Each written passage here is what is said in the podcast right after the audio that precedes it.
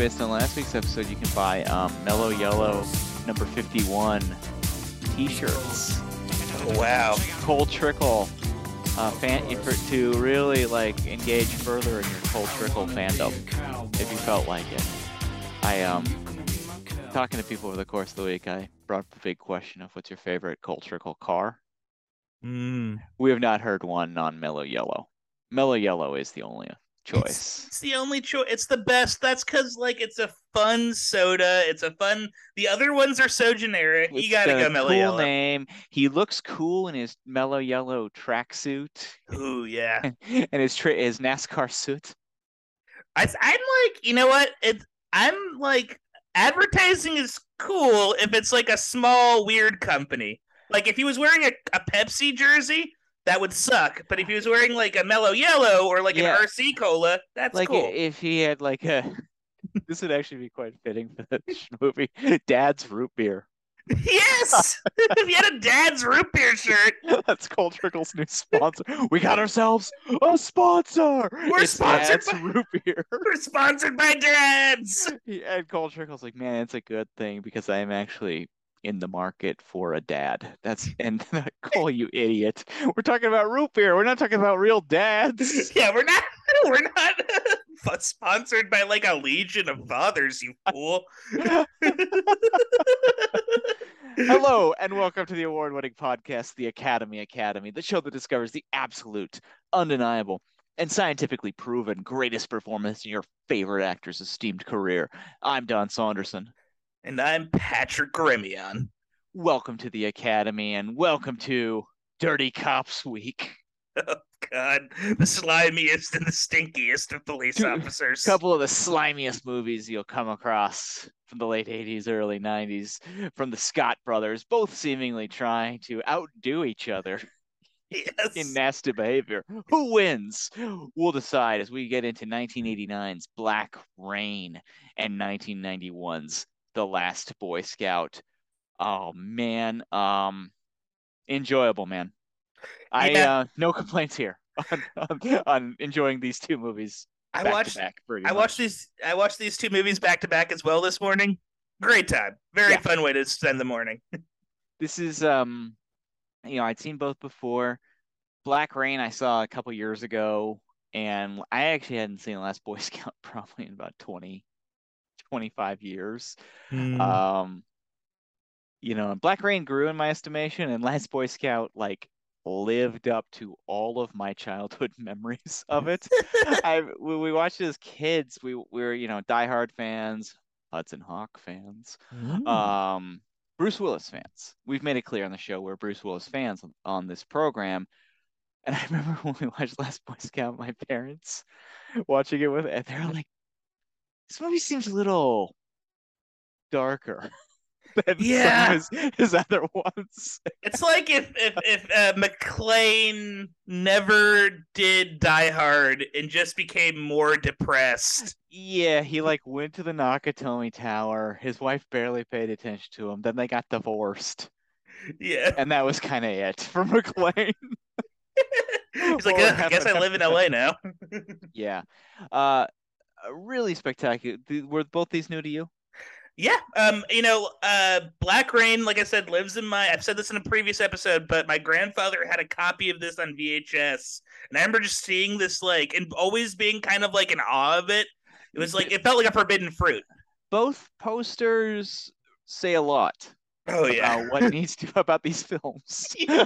kind of the vibe of these particular films that we'll be watching today. Yeah, you have the the the the Michael Douglas with his his arms crossed and his sunglasses. He's like and straddling a motorcycle naturally. If he's a motorcycle man, we'll get into it. yeah, he's a tough customer. He's a he's he lives a bit on the edge. just just a hair, just, Just a, hair. hair on the edge. He likes And- to pretend he's a bull on his motorcycle. That's he think and he thinks it's hard to say if Nick Conklin thinks he's a cool guy or if Michael Douglas thinks Nick Conklin is a really cool guy. uh, I think Uh, we'll see. We'll see. I think we, we will see. Um, but we wanted to start a new tradition here in the Academy Academy before we get in these films. Black Rain is currently streaming on Showtime and or Paramount Plus. Mm. Also available to rent if you felt like it. There's also a terrific special edition Blu-ray if you're interested in physical media. Uh, conversely, Last Boy Scout also on Showtime and Paramount Plus currently, um, but not as well represented in the physical market. Um, I picked up a DVD, the Blu-ray nowhere to be found. Where's What? the blue? Where is the blue? How is there a Tony Scott film with no Blu-ray? That's This, ludicrous. this one deserves a three disc deluxe edition with commentaries and everything in between. I want to know. Well, I want to know, I guess, what Shane Black thinks of all of this. We will talk about his his role in this um, near fiasco, but ultimately a freaking blast of a picture. Uh, but we wanted to present the options first before we get into it and spoil the hell out of these movies. So if you felt like pausing the program right now, heading over to your Paramount Plus box. Yeah. No, don't watch The Stand. Don't watch the new The Stand. I know you want to watch that. I know Jackass Forever is on there. I know that's tempting if you haven't watched it yet. Ugh, you have it's to wait. great. We can vouch for it. We both love it. I did love it. I did love Yeah. it. But the, the antics of Wee Man will have to wait. the antics of Wee Man. Although the Jackass boys probably could have found a place in the last Boy Scout. Oh, yeah. They all could have uh, been sleeping in that car with Bruce. Uh, yeah, man. exactly. So we want to, yeah, give you all the opportunity to check those out. They're both readily available. These are not tough finds. mm-mm. Before we dive into them, we'll be doing Black Rain first, followed by The Last Boy Scout. Boy, there is a lot to talk about this. So, where we left off with Ridley Scott. A sleepy dud. How about that? Yeah. As a way to describe someone to watch over me. Yeah. Comes and goes. hmm Uh, someone to watch over me while we all kind of slept through the release of that movie. Yeah. Uh, America snored. as America, yeah, America gave a uh, a shrug. You know, it was just kind of a shrug. Eh, eh, yeah. Um, really though, he knew he had to move on quickly. So within a, a, a na- nary nary two, a two-year window, he's back on the scene with 1989's Black Rain. Now, how did he get involved in Black Rain? Script had been going around Hollywood. People loved this idea. It was a very simple idea, basically, of American cop goes to Japan, culture clash involved in American crime. Why is this such such an intriguing idea? Because it already had been done in the 70s in a film called The Yakuza, directed by Sydney Pollack, starring Robert Mitchum as the man in the our American man in Japan, and his Japanese co-star, none other than Ten Ken Takakura, who's also the guy in Black Rain. oh no. Yakuza Rules, written by Paul and Leonard Schrader, too. It's, oh yeah, um, that makes sense. That makes yeah, sense. it's it's a good it's a good you know, but it's a '70s movie. Black Mhm. Rain is a distinctly late '80s, early so 90s. 80s. Yeah. Yes. Uh, originally developed by um, the screenwriter, the screenwriter Craig Bolotin Mhm. was initially involved in it, who's actually done a lot of script doctoring since then for Ridley Scott, uncredited work. Um, and he kind of pitched out the idea to the producers uh, Stanley Jaffe and uh, Sherry Lansing, Mhm. who brought in a young writer to kind of help them develop it further, named Warren Lewis, to build out this story, which also caught the attention of one Michael Douglas, who's a producer on the film as well. I love his Michael Douglas Presents. I don't know if you caught that at the very beginning of Ooh, I this. Like that's the name of his production company. It's just Michael Douglas.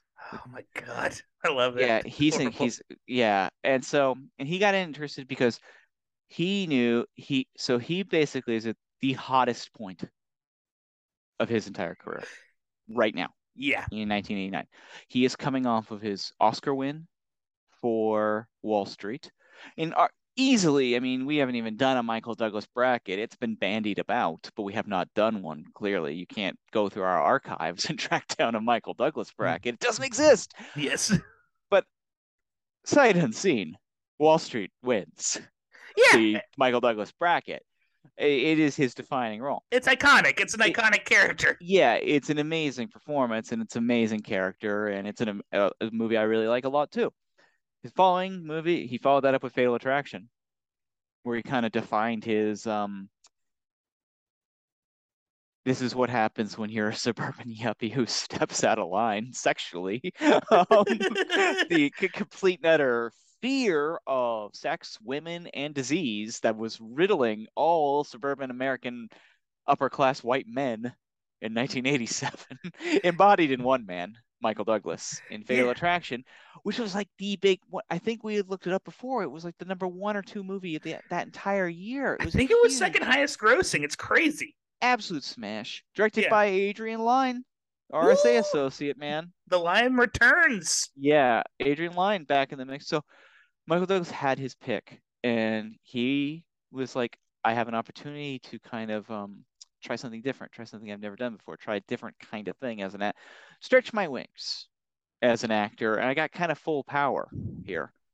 Mm-hmm. Arguably, the lead actor in our next film is in the same position. Um, things go in a different direction though for each guy Mm. in the within this. So they were Michael Douglas was in. They kind of have this package deal. We do not have a director yet. Initially, they went to and developed it with Paul Verhoeven, who would have made a much different film. Yes. Clearly, Paul Verhoeven, um, though, got a little spooked because basically, at this point in time, uh, relations with Japan are vastly different than you would find today. And the other thing too, um, someone brought up on the Blu-ray is if you watch a lot of J Japanese movies from 1989 and backwards, and even to today, um, a great deal of them take place in small towns and countrysides, and or are period pieces. There are not a lot like in the heart of the metropolis. At least there Mm. weren't at this time period. Reason for that, it is hella hard to get any control and shut streets down in, say, Tokyo, according to the and these folks. And so that and the subject matter kind of spooked Paul Verhoeven. Um, so he played it kind of safe and dropped out. But those items actually are precisely what excited one Ridley Scott Mm-hmm. about this. And I will tell you this, man, a lot of these shots in this movie, despite the fact that it is not taking place in the future or in a dystopia or whatever, distinct Blade Runner vibes.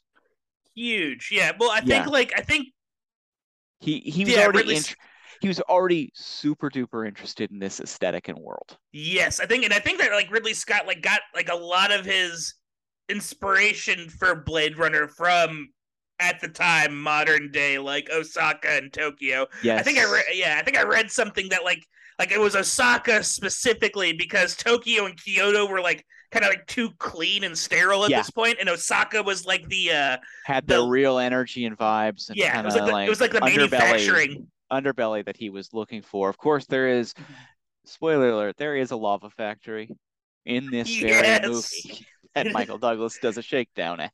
It is a Uh, straight up a lava. Uh, you know, they don't only exist in the heart of America, folks. lava No, factories man. happen everywhere. Hey, can we bring back the lava factory jobs back to America? Yeah, my my my My, my grandpa worked at a lava factory. yeah my my grandfather in in Reading, Pennsylvania. He worked in a damn lava factory, and now it's He gone. churned the lava. You know how it is. Turned it, yeah, massaged it. but um basically with this one which was kind of interesting oh and then um it should also be noted that Verhoeven landed on his feet his next film was Total Recall he, ended Yeah, up just he's fine fine. Yeah, he's good. just- and then a couple years later collaborated with Michael Douglas infamously on Basic Instinct Mm. um the film though uh, you know the Ridley Scott book we've been looking at um the Ian Nathan book the big uh coffee table book Mm. um kind of declares this as like Ridley's like kind of biggest work for hire kind of picture like just a he didn't develop the script to a standard or right. what have you. And I think though that I think he wanted a hit. He wanted kind of a you know spicy meatball down the plate. Yeah. Um, I, I and, yeah. and I don't think I think that the producers Lansing and Jaffe were both quite powerful. They had had quite a few hits, and naturally Michael Douglas. This was this is his this is his baby too. It- yeah, it is so crazy that like at this time he was probably the biggest star in the world. He was huge. He was It's- yeah. absolutely huge. And what he's going for is what the other biggest stars in the world had in 1989. And we're of course talking about the Stallones, the Schwarzeneggers, the Willises Mm. of the world. He wanted like an action movie. He wanted Yeah. to show that he, you know, tough guy kind of He stuff. Machismo. Machismo, indeed. And that kind of gets us to the, you know, basic plot line of Black Rain. Michael Douglas is Nick Conklin, Love New York it. police detective, facing possible criminal charges. This is quite gray. What he he he hates internal affairs, played by two wonderful actors, Richard Reel and Stephen Root, ah, both There's- much younger than you rec- you know them as now, but yes. like the perfect amount of like they do get you kind of on Conklin's side of like these fucking suits. Ah, great suits, great suits. Get in yeah. my damn way. Douglas though is introduced. He's driving across the Brooklyn Bridge, smoking a cigarette with his sunglasses on and his leather jacket, riding his motorcycle. It the cool guy alarm and alert is just go, it's like black, you know. It's it's going nuts. It's Yeah. we're we're at a 10 out of 10. You're you're pulling the battery out of your cool guy alarm because you can't turn it off. It's frustrating. Exactly. Um, we we then meet him. He goes under the bridge, and he gets in this like bizarre street race Yeah, kind of thing with this like guy. He's like Uh, friends with Luis Guzman. yeah, That's Luis cool. Guzman drops by, and he and it's nice to see him. Obviously, Yeah. um, Ridley, being Ridley though, shoots the crap out of it. It's gorgeous. This It is- bike race yeah. that they're like all the New York stuff. They're on the water as they're doing it. Like it looks like a million bucks. It's awesome. And it make that's like the one of the things in this movie is like Ridley Scott's like tremendous eye. We know he'd be the first to tell you. Kind of like is at constant war with the silliness of this movie. And the question is, is this movie supposed to be like a cut above, say Cobra, or you know, or something like that? Or is it kind of like batting out of its league and probably should just accept its Cobra status? No offense either way to Cobra. No, Cobra has its place. Yes, Cobra 100%. has his place. Cobra has its place. It's yeah, it's Um, because it's a movie with cri- a guy named Cobrietti, which is insane and Crime fun. is a disease, and he is the cure. yeah, I mean, you, need, you need one uh, dose of I Cobrietti. find that awesome that he was trying to get Axel Foley's name changed to Cobretti, and then like six years later, just reuses it for Cobra. like, Stallone's like obsession with, yeah, this is a great name. It's- hey, Oh, not Cobretti, man. Cobrietti. Cobrietti. My bad. I apologize. The real, the Marion- very real name Marion Cobretti. Cobretti. Um, also, we should just quick side note. Um, massive Academy Academy related news. Oh, Reinhold, Ashton, Pinchot, Reiser, all are returning for Beverly Hills Cop 4. Axel Foley. This is a relief. If boys there are back ever in was town. one. The boys are back in town. If they had made decided if these jokers had tried to make a Beverly Hills Cop movie without Reiser, Hmm. without Reinhold, without Ashton, Hmm. and even without Pinchot, it come on. It You- should, come on. yeah, this should just be a movie like one of those Sandler movies where they go to like it should just be the gang fly fishing. That's all I, want the movie to be. I, take, you know, I am one of these guys who makes fun of all the people who are like, "Oh, I love the fan service. If it's Beverly Hills Cop, I want the fan service. Yes, I want them just to hang out, have a good time. Maybe they solve a murder in Hawaii. Who would? Who knows? care. I don't care. Put him in that cool jacket and let's have him hang out and get into antics. Yes, and have like Bronson Pinchot just like unexpl- unexpectedly become part of the. He's just part of the game now. You don't have to explain it. Uh, there. I mean, we will review it on the show. We promise. We'll do a bonus for it when it comes out. Clearly, we have to. We have. And to. we'll watch Beverly Hills Cop 3 to tie the circle together. Anyway, so Nick, after he gets done with his motorcycle race, we find out internal affairs and Stephen Root and company are after him. Uh, he is he is not Serpico by any means. He No. He would be one of the goons. He would there- murder there- Serpico. yeah, there is this like there's definitely this like how am I supposed to do my job like quality to him that you're like yeah and then we find out too here's the deal too on this he, he he's divorced of course he's got he's got a bunch of he's like got Ethan Hawke's kids from Brooklyn's finest Nowhere, only spoken about, never seen. yeah um yeah yeah he's up to his ears and here's the deal though man that apartment he has in brooklyn that's overlooking the bridge uh that's a amazing It's that's sick. amazing space Oh, it's it's I, mean, I guess yeah. in 89 it hadn't totally been gentrified but i mean my man hang on to that for a couple extra years you got a million dollar property Yeah, you'll be fine. Yeah, you're fine. Um, so he's under. He's just like up to his ears, and he's got a really cool guy partner named Charlie Vincent, who's played by the great Andy Garcia. Last time I think we saw Andy Garcia was Godfather Three, if I'm not Mm. mistaken. Um, Charlie, Nick's partner, is kind of like you tell he he wants to work his way up. He's like a he understands kind of the internal politics of the police department. He wears like cool suits. He's like very like got a five hundred dollar suit. I got you know women of the eighties. Did you know that? Um, they love they're always looking at shoes. women of the eighties, according Um, to Charlie. Yeah, they have a ladies very- the uh, '80s are going for the shoes. A very very cute motorcycle ride together where he rides on the back of Nick's motorcycle. that too. Like, ah. And so like Nick is like, man, I am boned here, man. We got a big problem. Let's um let's go to lunch.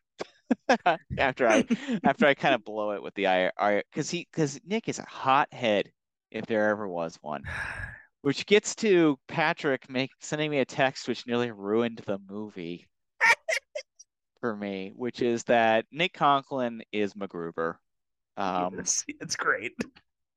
outside of ripping throats, he's basically behaves in a MacGruber-esque way the entire. He is a train wreck in every room he goes into. He's a jerk ass bully. Um, he does not listen to anyone. He has no cultural sensitivity whatsoever.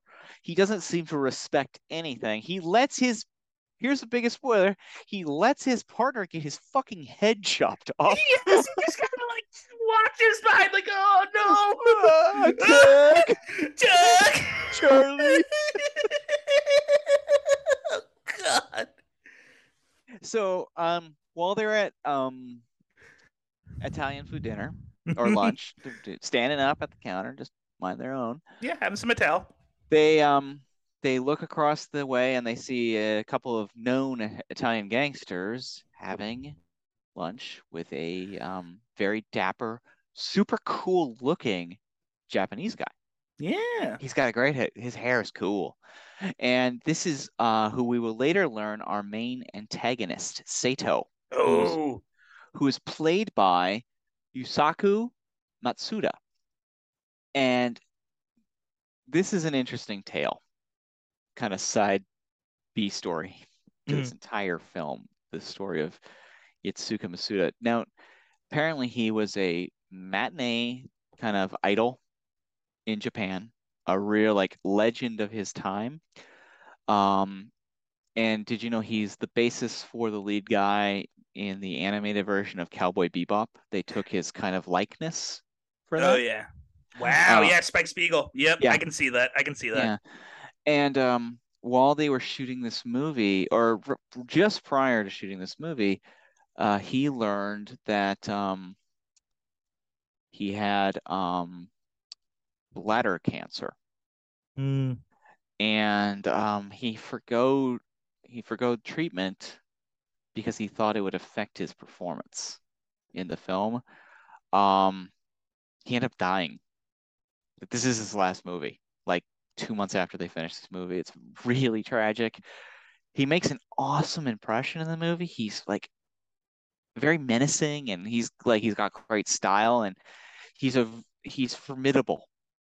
Um, a formidable foe to Conklin and company. Yeah, he's genuinely like an interest. He takes kind of a, a one note uh character and really imbues him with a sense of like fun malice. Like he makes Oh, him yeah. so much more much like an actor in our in the next movie. Yeah, they take like a character that could have been done played very plainly and boringly and they He- really spice him up. Yeah, he found a way to really make it playful, which is cool. And did you know that they actually looked they actually offered the role to Jackie Chan? No way. Really? And, and Jackie Chan, as we know, no interest in playing bad guys. yeah, he has to always be the hero. Yep, yep, yep. And we should also note that um, Harrison Ford and Kurt Russell were also strongly considered for Nick Conklin prior to Michael Douglas getting in. Obviously, in a different world, I we'll get to it in a bit. Both of those choices, though, in particular, Kurt Russell, Yeah, um, would have brought a different element to this movie. definitely. Anyway, yeah. so there, the guy, our guys, Nick and Charlie, get involved in a shootout hmm at the restaurant. Uh, it go, everything goes crazy. Sato's slitting throats in the restaurant. It's nuts. Um, they get in a great chase through the meatpacking district. Ridley shoots the hell out of it. The action in the picture is uniformly good. Yes. Um, very entertaining action sequences. It's just unfortunate the movie's 125 minutes long, so there's some padding between those action sequences. Um, Yeah, this is like a flabby. Like if this movie, if you could like little flabby. sh- shed like twenty minutes off this film, man, Yeah, yeah, you'd have a corker. I think so too. Um, they end up catching Sato and Nick and Charlie. They get sent to Japan to bring Sato back to the Japanese authorities. They get on the airplane. Nick punches Sato out on the plane. Insane. That was an insane moment. He is a monstrous man. He's He's really difficult to um, sympathize with. Not that I don't think like characters necessarily have to be likable. In fact, in our next movie, there's not a great deal of like traditional likability on display. But there's charm that kind of like balances the forces a bit. Um, and there's just not a lot of charm to Nick, which gets me back to Kurt Russell. Um, Yeah. Kurt Russell would have played him with a little bit of a wink, a little bit of like, I know I'm kind of an asshole. I know I'm kind of like he does in Big Trouble in Little China, basically. Yeah. Um, you know, there's always a fun vibe to Kurt Russell's kind of like knowingly wink at kind of like I'm a hero, but you know, it's kind of like I I know, you know, I'm a bit of a ding dong. I'm a kind of a stinker more so than anything else. So they get to Japan. Almost immediately, they get tricked by Sato's men, and Sato escapes. Just so and- quickly. These these ding it's it's embarrassing. And Conklin, what what is really interesting about this movie, and I don't maybe Ridley Scott was aware of it, and Michael Douglas never was. They're like he is like it. Nick Conklin is such a wonderful example of the ugly American from the Yes. second he steps foot in Japan Mhm. that it's almost a critique of the ugly American. There's like times where I think the movie I think the movie knows that he's in the wrong. I Mhm. think so. Sometimes it's not the case, but I think for the most part, the movie I think understands that Nick Conklin is. I don't know if Michael Douglas realizes No, that. I Nick don't. Conklin- yeah, that's the problem. I think is that the movie knows that Nick Conklin, or else he wouldn't be as much of a fool as he is in the movie. I don't know. Yeah, I think because Michael Douglas likes him and thinks he's a cool guy. I think, and I think Yeah. he's like he's badass basically, but he's a fucking steamroller. he goes in, he has no respect whatsoever for the Japanese police force. He Not is at all. like he doesn't understand why they won't let him carry a gun and just wave it around Yeah, he's like. I should be able to shoot Mike. I'm a police officer in New York. That that means it applies to everywhere. I'm an American. This is Yeah. my gun. You know, God, very yeah, huge Team America World Police yeah, energy. slams a hamburger down on Matsumoto's desk and like, this is the here's my uh, here's my authorization. Here's my badge. Yeah, It's it, it has three all of it is patties. meaningless. It's completely out of his jurisdiction. He's already failed miserably Yeah. in front of both the New York police and the Japanese police. God, he is like yeah, half MacGruber and half Ellis from Die Hard. Like, yeah. yeah. There is like that sleazy, and then he's always like, "Hey, babe." Like there's uh, he's always Oh saying, yeah, babe. we got to get back to that. We thank you for thank you for reminding me about the insanity of him and Andy Garcia calling each other babe nonstop. yeah, so Remind nuts. of uh, Will Arnett in uh, Hot Rod. Babe. babe. oh god, yeah. But it's like in Die Hard, it's used to like indicate that he's like a jerk. That Ellis sucks. yeah, the Ellis sucks. In this movie, it's like, no, he's a cool guy. Of course, he's gonna say babe. yeah, like, yeah. it's yeah. He's bringing some weird like Beverly Hills kind of yes. douchery Yeah, he-. He does not. He does not like. It's so, it's so funny with a name that sounds like he was like a founding member of Tammany Hall. Yeah, Uh, he is not. Yeah, he does not come off as a New Yorker. you know, he, yeah, he he's such a California guy. yeah, hundred percent. Yeah, but anyway, somehow Mhm. Conklin and Charlie continue to con their way into action to try and sa- track down Sato and his crew, and they are assigned kind of a handler, watcher, Mhm. pencil pusher cop. Yeah. Assistant Inspector Masahiro Mas Matsumoto, played by Ken Takakura, who um, brings a lot of dignity Yes, to the proceedings. He really does. like, he does sort of elevate. He is the he's the Ryan Phillippe to to, to, to Michael Douglas's MacGruber. yeah, yeah, yeah. E- and even to, but he's got two MacGruber's because Charlie's not. Charlie's at least enthusiastic about the culture, but he's not much better. No, not He's- at all. Because he's he's dumb. He is super dumb. Don't play uh bull right. Don't don't play like don't have And your, Andy your coat Andy, like a Gar-. Andy Garcia's pitch too. He pitched that idea, the bull the bullfight with the trench coat idea. I mean, it's it works with Michael Douglas, and I kind of love that insane wrinkle on one hand. But mhm. when you're Yeah. doing it just in random places, that's bonkers. and he and Andy Garcia makes a point in the Blu-ray. He's like, my character was underwritten. I did my best to kind of like yeah, elevate him and give him a little bit more juice. what he does. Which he, does. gives- yeah, he's yeah. actually a joy to watch the movie. And, you know, I think a big part of it is, you know, this young up and coming actor. He's got second billing.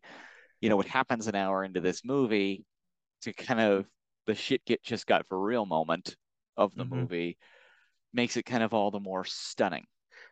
Yeah, here's The- my. I I have a Oh. cra- I have a, just a crazy like take, and I just thought of this now. Switch the Andy Garcia Douglas. Have Douglas be the guy. You know where the thing happens. Well, you make an older guy as the partner who's like, calm down, you're a young hothead. Yes.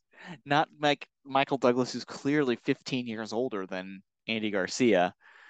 You know, it's Yeah. in, that's that's an interesting interesting thing, and I think um because the turn is really important on what Nick has to kind of like learn in this movie, kind of how he gets hum has to like lose and get humbled Mhm. to do better.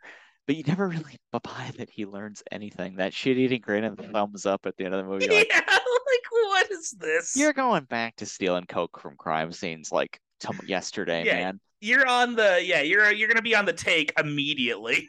So, um, they hit the hottest nightclub in Japan where they meet Joyce, played by Kate Capshaw, Willie Oh. from uh, uh, Indiana Jones and the Temple of Doom. Most people will remember her from. Mhm. Um, also fairly known as fairly known as Steven Spielberg's wife. Ah. Um, and she is an American in Japan who is kind of infiltrate, not infiltrated, but kind of worked her way into the culture and kind of at least partial acceptance on the scene. And so she's an easy, she's kind of a gateway to them. So Michael Douglas kind of uses that. Well, simultaneously, Andy Garcia and Moss get drunk and sing a Ray Charles song at karaoke, uh, which is quite a scene. Andy Garcia, of course, picked the song because he thought it needed to be a little more upbeat, a little bit more fun. And then after it was over, Ken Takakura took Andy Garcia aside and said that was the scariest moment of my entire career as an actor. Because apparently he was known as like the hard ass in Japan in all of his movies. He never even smiled in a movie. So it's like singing this drunken song was like a major vulnerable moment Wow. for him. So Andy Garcia was like, like, no, you did great, man. You know, it was like he did like tried to like, you know, That's be there, cool. be there for his fellow actor. I, you know, which is groovy. So they're on the case, they're on the trail, but there's all sorts of like eeriness around them. Sato's hard to track down, and then one night they're out. Andy Garcia tries to do his matador trick with his coat on a motorcycle guy. They steal his coat. Andy needs that damn coat back. Chases after him. Michael Douglas gets kind of caught behind, gets caught behind this fence. Motorcycle guy. It's freaking Sato. Oh no. Pops his helmet, gives Michael Douglas this evil ass grin. It's great. And then busts out a samurai sword. And chops Andy Garcia's head off. It's that is and you crazy. were like, man, did not see that coming. yeah, I was like, you know, expecting a shotgun or like knives, but no, dude gets his head. He loses his head. like yeah and then so now nick not only needs to get his man but he is on a mission of personal revenge crossing lines right and left with his new, new with his new um unlikely buddy and partner matsumoto moss as they hit the scene all leading up to a pretty groovy conclusion at this um uh countryside estate that um Sato's making a deal. It turns out it's all about counterfeit US currency. Um is what the the scheme is about. It doesn't really matter at the end of the day. And um Sato and Nick they get a, a great shootout between everybody involved. Al Leong from Die Hard and uh, Big Trouble in Little China, famous Ah, stuntman, shows yeah. up and he's killed. He he does this great bump where he gets shot and he falls into a car that's driving away. Oh, It's that great. guy. Good, good, it's good, really good. it's really good looking stunt. Yep. And then Nick and Matt and Sato get in this rad countryside mud filled motorcycle chase with That each other. That is like gorgeously shot, amazingly done. And then of course this leads up leads to a fist fight between the two guys. And just when you think Nick is gonna cross the line one more time, no. He takes him in. Takes him in. Takes Yep. him in. The After he- honorable. He he gets hit kicked in the balls twice and just does not flinch. It is He does like these wild karate chops to like the back of Sato's neck too. it's a lot of interesting choreography. I feel So they said that the stuntman put these like, and you can see it. Michael Douglas's jacket is really puffy in it.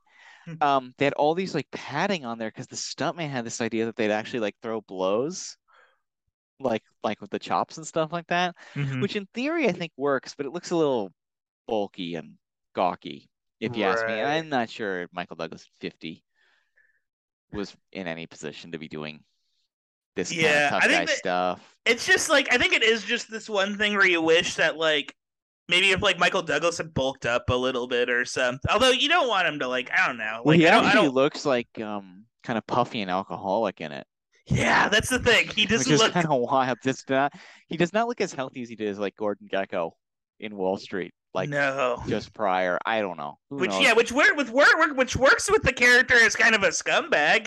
Like of course, Mhm. like a you know like a, a, a crooked NYPD cop yeah, would be like a little uh, like one, of, one of the 77 guys we met in Serpico who was not Serpico. Yeah, like you know one of uh who's that um who's that actor that's in like all the movies we do that's Uh, always like the- Jack Yeah, Kehoe, Jack who we love, who was in Midnight Run too. Yeah, a real Jack Kehoe a type. real Jack Kehoe type. The um, and it kind of wraps itself up where Yep.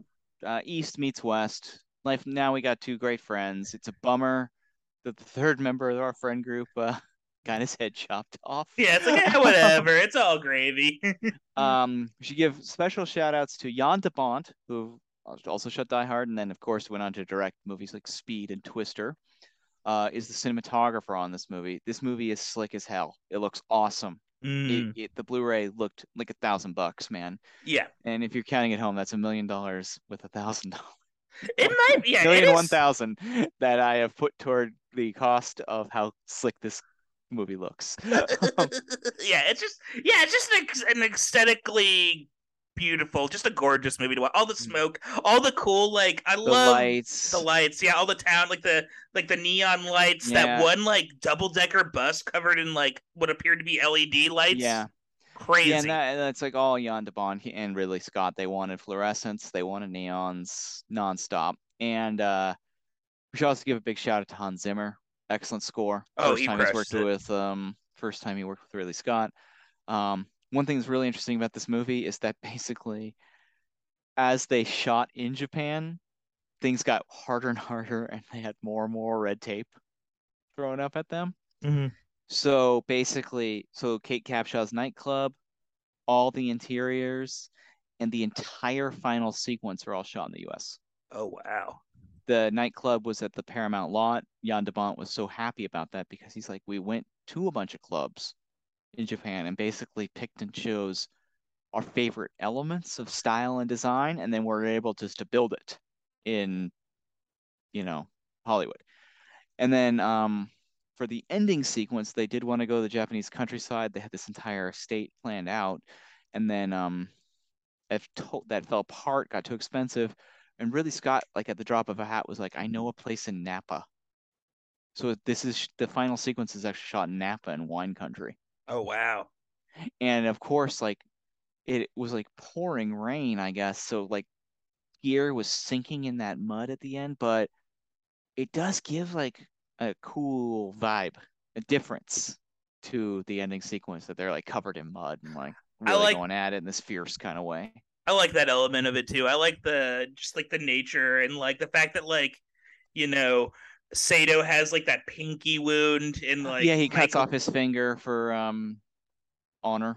Yeah. Yes. it's a good yeah no it's a great visual element also you know that kind of explains too why uh, uh at a certain point you know paul giamatti and thomas hayden church they walked in you know on on while they were motorcycling they kind of commented in a golf cart you know while drinking merlot like ah, Yeah, and yeah, and Giamatti was like, I would never drive a motorcycle. They seem incredibly unsafe. yeah it's of you know Typical. And then Lowell from Wings, uh, Thomas Hayden Church is like, oh man, you gotta live a little. You that's know, a lot I'm of gonna- fun I'm gonna sleep with some guy's wife. oh no it's a nude mc gainey Yeah. and they got out of there yeah, they got out of there. yeah Uh, but but you know, they the edit wasn't tough. They kind of they had a pretty good idea what kind of movie this was gonna be. This is gonna be, you know, a pretty down the line macho late 80s tough guy yeah intrigue action picture. So you kind of knew what they had. And I know that everyone, you watch the Blu-ray, every single Ridley, Douglas, the producers down the line, they all talked about like the politics of the East and West, the differences between the US and Japan, trying to like tastefully and interestingly portray the culture clash of the movie. And in the Nathan book, he brings it up. Perhaps Tony Scott's touch would have been better for Black Rain and just kind of an understanding that maybe the highfalutin shit doesn't matter. If we just need motorcycle chases and shootouts. yeah, yeah, it's one of those things where you can either go one way or you can go the other. Like this movie kind of tries to have its cake and eat it too. Yeah. Yeah. and, you're yeah. and so the movie came out in the United States September 22nd, 1989. The film grossed a total of 46.2 million in the US and 88 in other territories for a nice 134.2 million overall on a $30 million budget, which is inching Ridley's way back into hit territory. It was not a disaster by any means, comparably, especially especially comparable to Someone to Watch Over Me, Legend, and of course Blade Runner. Mhm. Uh, didn't do well. Critically, how is Black Rain? 52% Mm. on Rotten Tomatoes. Um, Ridley Scott, when he was on Marc Maron's podcast last year, when he also called said millennials didn't want to see the last duel, called this film fucking great. Yes. Yeah. Yeah. You know what? You gotta love your shit. I uh, it was nominated for two Academy Awards. Really? Best sound and best sound effects editing. Couple Perfect. sounds. That works. that Um, makes sense. Our guy Vincent Canby of the New York Times, you know, he's a grumpy Gus about these kind of Yeah, things. What did he have to what did what did he have to say? Plays as if it was written in the course of the production. Ooh. There seems to have been more desperation off the screen than ever gets into the movie. As bad movies go, however, The American Black Rain is easy to sit through, mostly because of the way Mr. Scott and his production associates capture the singular look of contemporary urban Japan. Ebert gave it two stars out of four. Mm. Even given all of its inconsistencies and plausibilities and recycled cliches, Black Rain might have been entertaining if the filmmakers had found the right note for the material, but this is a designer movie, all look and no heart, and the Douglas character is curiously unsympathetic. Interesting, Damn. interesting, Ebert. Yeah. But not too far off. yeah. On the other side of that aisle, though, that other thumb, Siskel, what did he think? Ooh. The cross-cultural action picture might have worked if the filmmakers had come up with a script in which Douglas's character had been rendered weak and confused by being a fish trying to swim in strange waters, but instead he is presented as a traditional action hero dominating everyone in sight. The cultural imperialism of that decision makes for a routine and frequently offensive story full of Asian stereotypes. Siskel also onto something. Yeah, a little bit. Yeah. Um, and finally, what did Michael Douglas think in retrospect? It's hard to know who to root for. And people here were uncomfortable with race stuff and talking about the bomb. There was a critic, who will remain nameless, who called it a racist film. I called him up and asked, Have you ever been to Japan? He said no. And I said, Then what the hell are you talking about? The Japanese loved it. I loved it. I thought it rocked from top to bottom.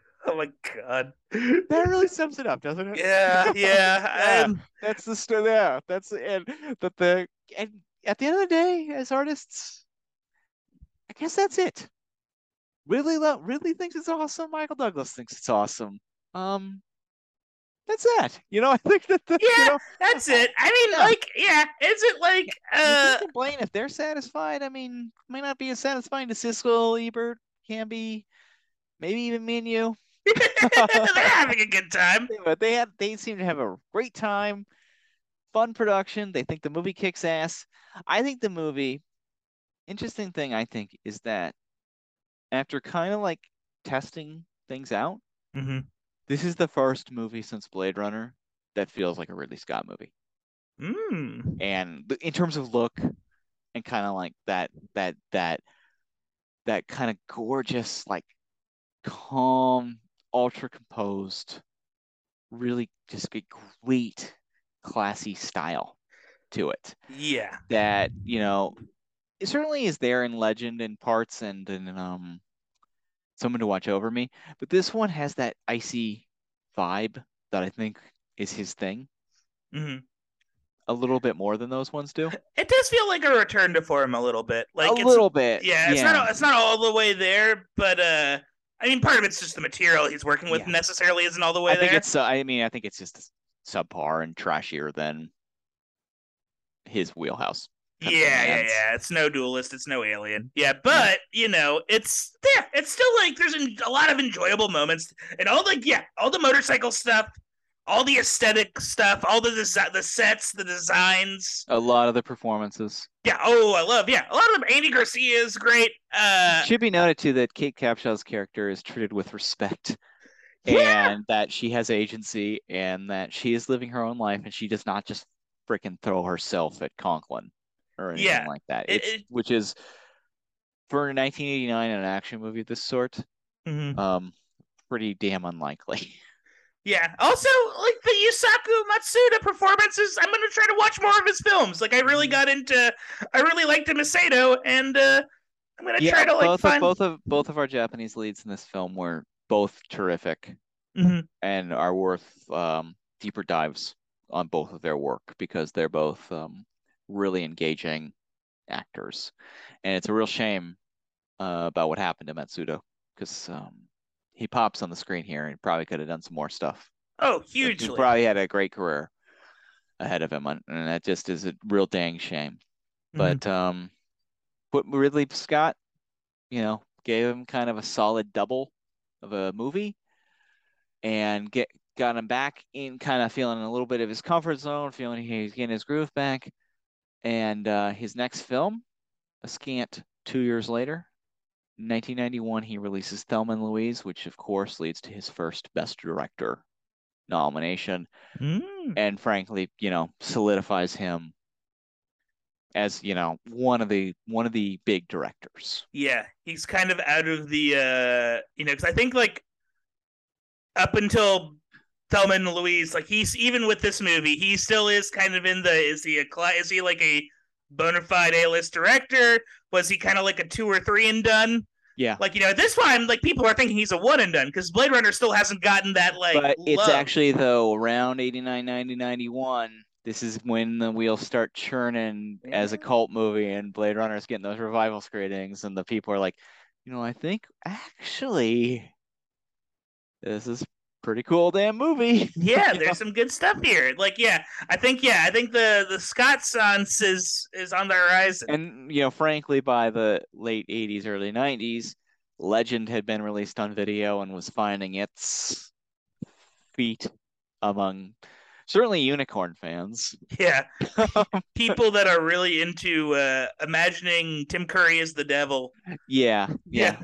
So, you know, things things are going to be fine for Ridley Scott. Yeah, he'll be okay. He survives. You know, he he hit one. He seems proud of this movie. Um, and overall, you know, I liked it more this time around than I did a couple years ago when I Mhm. watched it.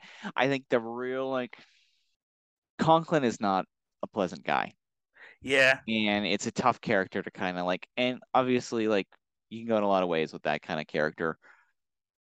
I just think that they needed to play him with a little more. The movie needed like Ridley Scott is not like known for a light touch, hmm and he needs to pull off this character. There needs to be a light touch, I think it. Yeah, it's, and needs there needs to be a light touch, a and I think they- better jokes. Yeah, or, or, like- any jokes. Yeah, or just like have him be like either. I just like Michael Douglas to me. It's kind of like how Kevin Costner on a certain level isn't kind of believable as like the the revenge. Like he's not like a he's not like guy you would first go to to cast as the lead of Revenge. hmm I feel like Michael Douglas isn't like he's just not like a Kurt Russell type guy or a Harrison Ford type guy. I just he's not um, he's not a blue collar actor. no, yeah, not at all. He he yeah. he plays high status incredibly well, hmm and um, you know that is what that is. And you I know, just think yeah. that, that and that you know that's the way it goes. But it's still like it's a worthwhile watch. Yeah, Again, it's we- good. you know, it's it's a little long, but it's um totally worthwhile watch. Andy Garcia gets his head chopped off. What's not to love? It's which is crazy, That's that's so nuts. Absolutely is- crazy. Oh man, what a what a treat! What a treat! So meanwhile, coming off of 1990s intense, crazed, we spent an hour and a half on it. Um, shoot, on Days of Thunder. Mm-hmm. Tony Scott is looking to kind of do something a little bit different, and he is handed a screenplay entitled, get this, Die Hard, but not the Die Hard you're thinking about. As you, because Shane Black wrote a screenplay entitled Die Hard that predates the movie Die Hard that became what is now known as today the Last Boy Scout. Mhm. Tony was absolutely enthralled by this screenplay. He thought it had all sorts of great fun and action elements and cra- and Shane Black's original script, which is apparent according to Tony Scott and Shane Black, the best script Shane Black has ever written. Wow. Um, but there, it, it was a sprawling epic that involved snuff films, kidnappings, uh, all sorts yeah. of wild behavior that somehow does not end up in the final product known as The Last Boy Scout. Hmm. But we should start the story off with the tale of Shane Black. Shane Black was kind of the superstar young screenwriter of the late 80s and early 90s. He is a uh, hard boiled detective fanatic. He has read probably every um, paperback detective book you could mm-hmm. possibly imagine. He knows the genre inside and out. He's a UCLA graduate. He graduated alongside uh, people like Chris Matheson, uh, Ed Solomon, who went on to create the Bill and Ted franchise, mm. um, and uh, Fred Dekker, who who made um, two tremendous pictures, The Monster Squad and um, Night of the Creeps. Oh wow! Shane Black co-wrote Monster Squad with Fred Dekker, and Fred Dekker returned to co-write Predator, The Predator, with Shane Black just a few years ago.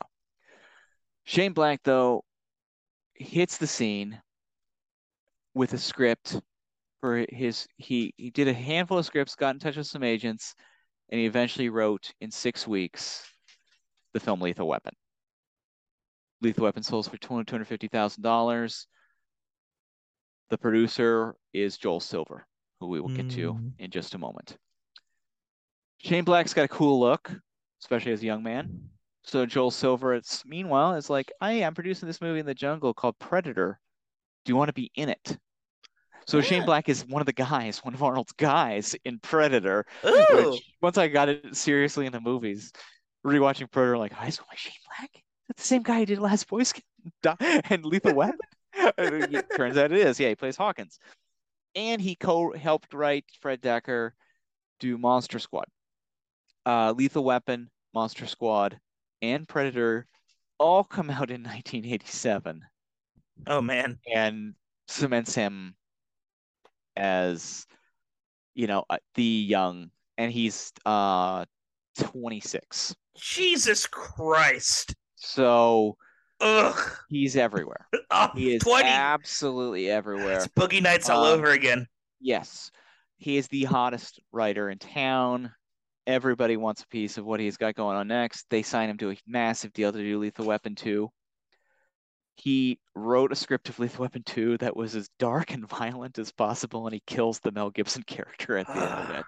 Man, we were robbed. needless to say, the producers were a little concerned with that, and so he walked away from the movie and takes a story by credit and didn't write for two years. Oh man. He he also went through a massive breakup. Mm-hmm. So his depression, reading detective novels, his career uh, existentialism, and losing a romantic partner all gets filtered in to his next work. Oh yeah, now the that last Boy Scout, which you... begins to make a bit more sense about the. Oh man, you can see now. I understand the dour tone of the the aforementioned film. And uh, and Lethal Weapon two, apparently his script has never been released.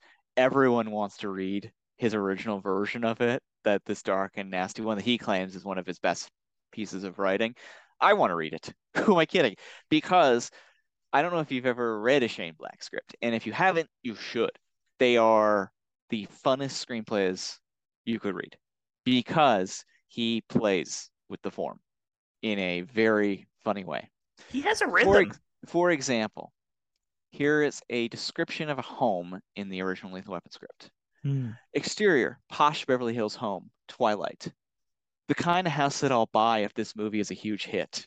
Chrome, glass, carved wood, plus an outdoor solarium, a glass structure like a greenhouse, only there's a big swimming pool inside. This is a really great place to have sex. Uh. Okay, so if you're reading that, if you're reading that, you're at the blacklist, you're reading that, you're like, what's this guy's deal? This is exciting stuff. And then from the Last Boy Scout, here's a, here's another description.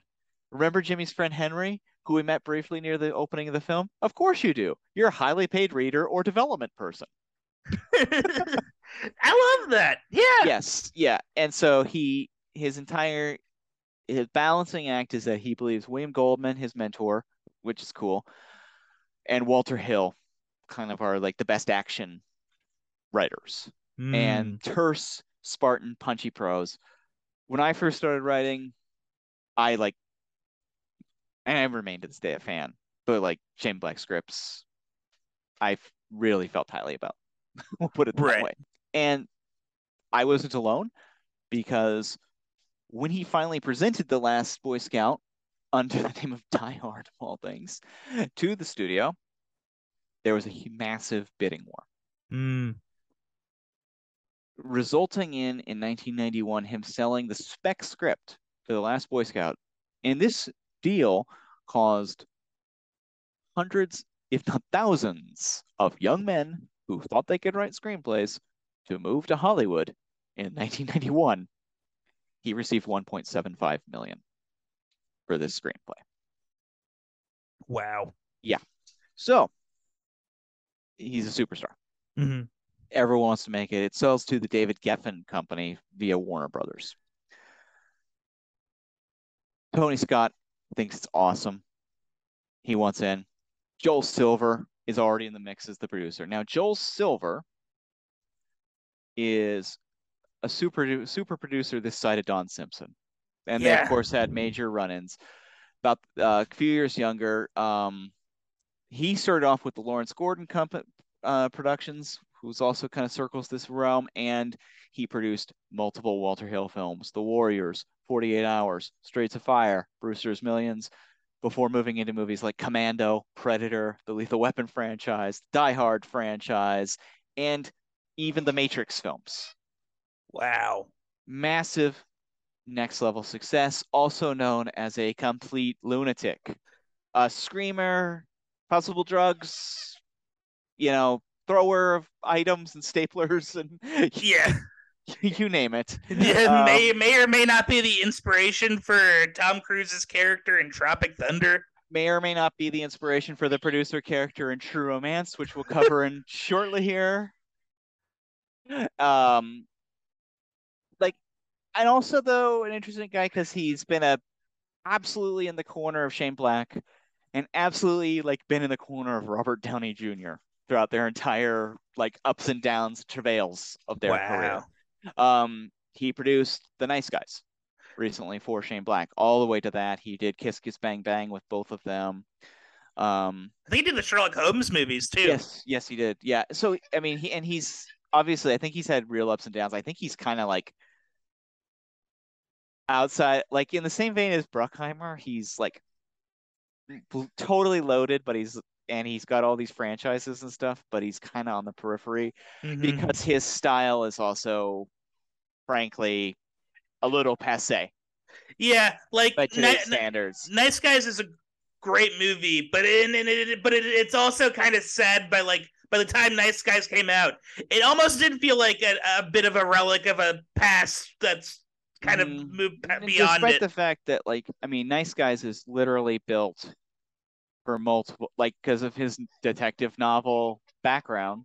Mhm. Shane Black wrote two brand new detective novel characters for the Nice Guys, and there could have, there should have been, there should be three Nice Guys movies Yes, by now of these two guys doing cases and stuff like that. And I mean, this gets to it because, like, when Shane Black returned with Kiss Kiss Bang Bang into um, getting Iron Man 3, which is crazy. He Mhm. did Iron Man 3, and then Nice Guys and the Predators. Like, longtime fans were so excited to see him come back because, you know, basically after the movie we're talking about today, he got a massive payday for uh, rewrites on Last Action Hero, the Arnold Schwarzenegger movie Mhm. and then his uh the next film that he did was uh The Long Kiss Goodnight with Samuel Jackson and Geena Davis, Mm. which got him another um boy, what was the payday on that? I think like Um, four million dollars. four million dollars. Yeah, yeah, '94, and then he kind of disappeared Yeah, until the 2000s. And I don't know what he was up to. I don't know what is what was happening in his life or whatever. But I, you know, when he did come back, it was kind of a cause of celebration for 80s and 90s kids who grew up with like his like just banger stories. Mhm. Now, what is what goes into a Shane Black screenplay? This is an interesting. He's got so many running things. Mhm. Generally, always a buddy movie. Almost like Lethal Weapon, Long Kiss Goodnight, Last Act, Last Boy Scout, Nice Guys, Kiss Kiss Bang Bang, all buddy movies. His most successful ones. They all take place at Christmas, for the most part. um, the Christmas references are expunged from Last Boy Scout, but they are in the original screenplay. Um, we get like one. We get one Christmas reference.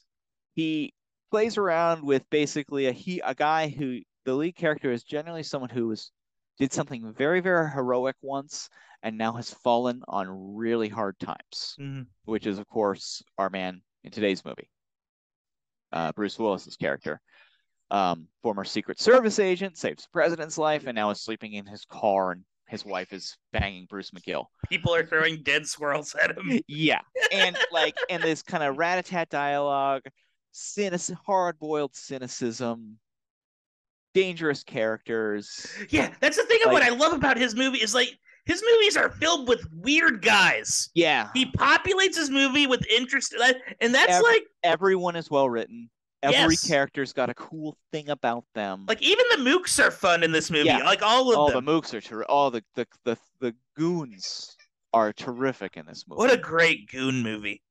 So we've we've talked it up quite a bit here. We li- we I'm a huge fan. I got nothing bad to say about his work. I think Mhm. um you know, and I think the other thing too is I remember at the time everyone's like, "Man, they're why are they giving these screenwriters all this money?" Well, he's coming up with cool stuff. People like it. Yeah. I mean, and I think the there there are ebbs and flows, and I think he'll probably before his time is done, he's Mhm. gonna get another run at it. Oh, I know that sure. the, the Predator did not do well. There was some behind the scenes controversy on that one too. Ah. Um, so I guess he has a long term friend who um, child endangerment was actually arrested for child stuff, oh God. and um, but Black remained loyal to them as a friend, and Yeah. gave them like like uncredited but paid gigs in his movies as an actor. He, they're in apparently Kiss Kiss Bang Bang and Nice Guys, but um, it got kind of figured out in The Predator, Mhm. and they got there was some controversy there, and the person Yeah. was ex- person was excised from the final cut of Predator. But Oh, I remember hearing a- about this. Yeah. it's kind of a black mark on the entire. Yeah. Um, that's yeah, that'll do it. Yeah, but I mean, he's got a lot of stuff in the works. Oh, we'll for see, sure. We'll, we'll see what happens. But back to the early '90s, he's got a hot script. We've Tony. It's in the hands of Tony Scott. Joel Silver's producing it. Joel Silver's like, guess what, man? Guess who I'm good friends with? Freaking Bruce Willis. I did the Die Hard Mm. movies. I just produced Bruce's Passion Project, the comedy action heist picture, Hudson Hawk. It's coming next summer. It's gonna be huge. So all this is coming together, and it's like we got a freaking sure thing here. Mhm. Shane Black's original script is about a guy who's down on his luck, who has to save his wife from endangerment. Mhm. Bruce reads it and he goes, Man, I just did that in Die Hard 1 and 2. I don't want to do that again. so they start rewriting it. Then, meanwhile, they want to cast Marg Helgenberger as Bruce's estranged wife. Bruce doesn't like her. He wants Chelsea Field to play the role. God only knows why. Mhm. Nobody knows. But Bruce is like feeling himself. He's a big star right now. So he's like throwing his weight around a bit. But as we've seen with Tony Scott, like, man, I'm just going to get my shit. I'm going to make this happen. We're going to go. Yeah. It's it's all good. So they they needed to, in it in addition to Bruce, it's a buddy picture. He needs the they need the co-lead to play the um, disgraced football player Jimmy Dix. They go to the hottest comedy star on television because In Living Color is at its peak right now. Mm. Damon Wayans to play the role. Damon Wayans had done a handful of things. He's in Beverly Hills Cop, if you might recall. Um, oh yeah, Banana. He's the banana yeah, guy. He's Yeah. banana guy. Yeah. And he is cast as he is brought into the film. And immediately he and Bruce are in competition and don't like each other. Um, and it's a you know it's a battle all the way through and basically what everyone has chalked this up to is this is a dude movie there were a lot of powerful dudes Mhm. doing things at the same time bruce willis never worked with joel silver again Oh my god. they were constantly having shane black rewrite the script tony scott shot on multiple cameras thousands of feet of film a, just a crazy amount to capture all of the action and make it all happen. Um, Shane Black is doing rewrites all the way through. And basically, the studio is saying to themselves, Oh, do we have a fiasco hands? Now, to backtrack, what is this movie about? The movie essentially is about Joe Hallenbeck, played by Bruce Willis, who is a private investigator, Mhm. um, former disgraced Secret Service agent who was a national hero for saving the life of the president once, but has just kind of fallen into ill repute and bad times and Yeah, depression. and He, he he he reminds me of uh, he's a sad sack. Oh yeah, he reminds me of Smithers in uh, Who Shot Mr. Burns when he like wakes up and burps cigarettes. Like that's kind of like the energy he gives off when you initially meet him. Like he will burp a cigarette out on you or a cigarette yes. bud. um, the movie opens, though, we should say, in a fan esque football game, a hellacious football game, Oh, perhaps man. the worst football game ever, where Billy Blanks of Tae Bo fame plays Billy Cole. oh man, And um, he it's clear he's got a lot on his mind. There's a lot of pressure. He's the star of the team. He gets the ball. He's going down the field. He's about to get tackled, and he um, pulls out a gun and just starts blowing away his opponents right there on the field in the rain. against the rules. Um, uh, yeah, against that, that would get a penalty. We're throwing penalty Yeah. flags all over the place. Now, if he had brought out a dog, not in the rule book, that'd be fine. Pops around him. He puts the gun to his head, says, "Ain't life a bitch," and shoots himself in the head. And then we—that's the cold open of the movie. And we're like, "What kind of movie are we watching? This is going to be bananas." It's so bananas because it's so it's so visceral. Like you see him get shot, you see yeah, the blood it's come so out. violent. And Yeah. so like everything in this movie is at a ten. Yeah, They are not fucking around in this movie at all. Eh, This is a hard R. Let's do this thing.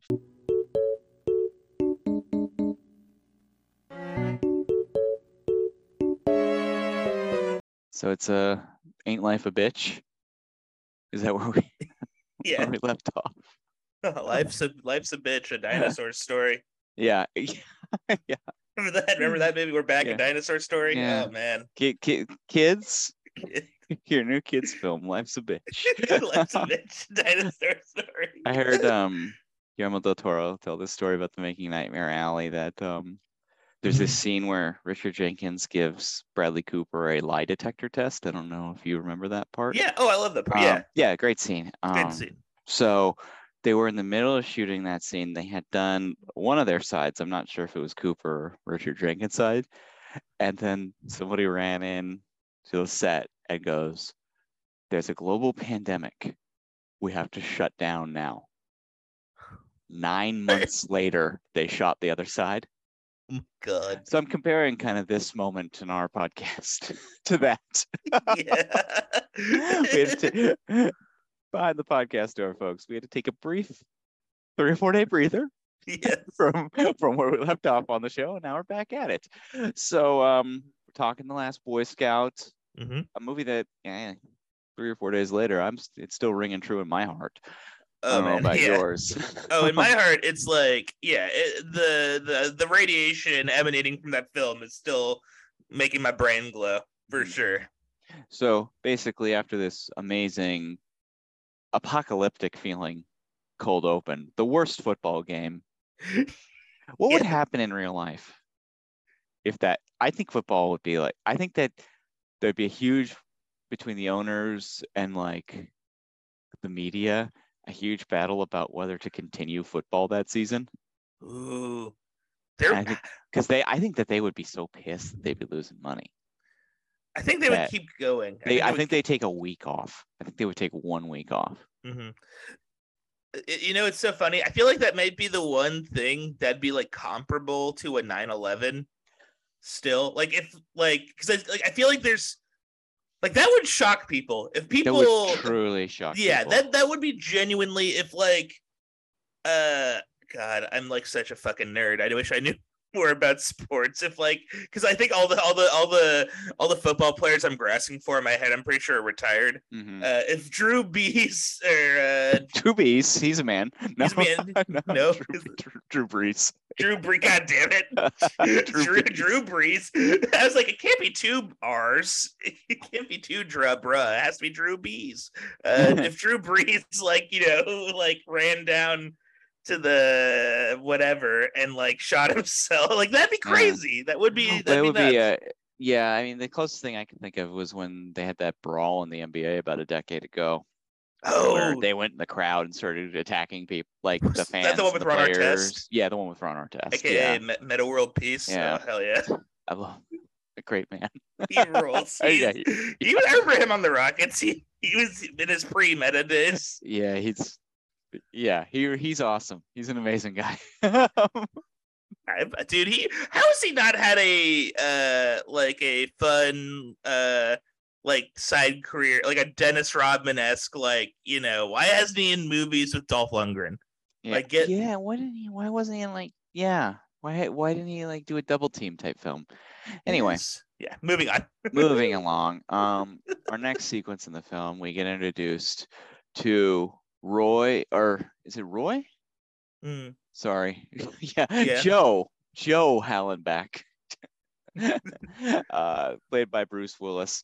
Uh, an amazing sequence where we get introduced to him where he's just sleeping one off in his car, and these local scamps are trying to like, I think they're like, they're just messing with him completely, and he's just such a like he doesn't even pay attention. He's just obviously, it's such a great intro because you're like, oh yeah, I know exactly who this guy is and kind of where he is, what his state of life is right now. like yeah, and he is the world's unhappiest man. yeah. and they even drop like a dead rat on or dead squirrel on him, It's- and he Where'd doesn't. that he where'd that doesn't- kid get that squirrel? doesn't really blink and um he he's we we discover he's a former secret service agent hero Mhm. secret service agent who because um he made an enemy out of a um senator calvin Baynard, played by um Chelcie Ross from um major league Oh, he's so good as a sleazy slam ball senator. what a great actor Mhm. and he walked in on him being real bad to a woman and bruce was having none of it because bruce this is like the thing about joe is that he is a totally um he does not want to be a hero but it's in his bones patrick Mm. it's in this man's bones that he's actually a good guy He he's knows guy he knows right from wrong. he knows sort of It's kind yeah. It's kind of like, he's like he's like yeah. three quarters of the way there. and you know how he disarms bad guys freaking jokes Hmm, yeah, Like- goofs. like yeah, your, your mama jokes and stuff I love that. A great scene. What a dumb. I love that. It's so dumb. I love it. but um he he's estranged from his wife his daughter who's played by danielle harris from the halloween movies um is a loudmouth foul mouth psycho It's really terrific stuff. It's just uh, a it's such a good the she's like the antithesis of the perfect child, Home Alone esque child in a way that's super refreshing. Like and it, it goes to show Shane Black's like bitterness in this moment in his life that even down to the child, everyone is angry and like upset bitter themselves in this movie. this is yeah, this is not a good world. Everyone is sad. Everyone everyone is like really on the edge in this movie, either heading toward substance abuse or just pure violence Mm-hmm. is kind of everyone's mo. Uh, he's going at it with his wife, and then um, uh, he gets a phone call from his buddy, in quotes, form uh, best friend and uh, business partner in the PI game, Mike Matthews, played by Academy Academy legend Bruce McGill, Oh, man, returns yeah. to the show. Uh, He's always just a welcome guy. in my it's kind of like for me this is like a Jackie Brown scenario where like how like Robert Forster's character in Alligator retires and and you know starts his little like Mhm. company in LA. I think uh this is um this is Bruce McGill's character in Wildcats who got expelled. he got kicked out of the school for No probably doing something lewd and crude. Yeah, and no um, longer tolerated.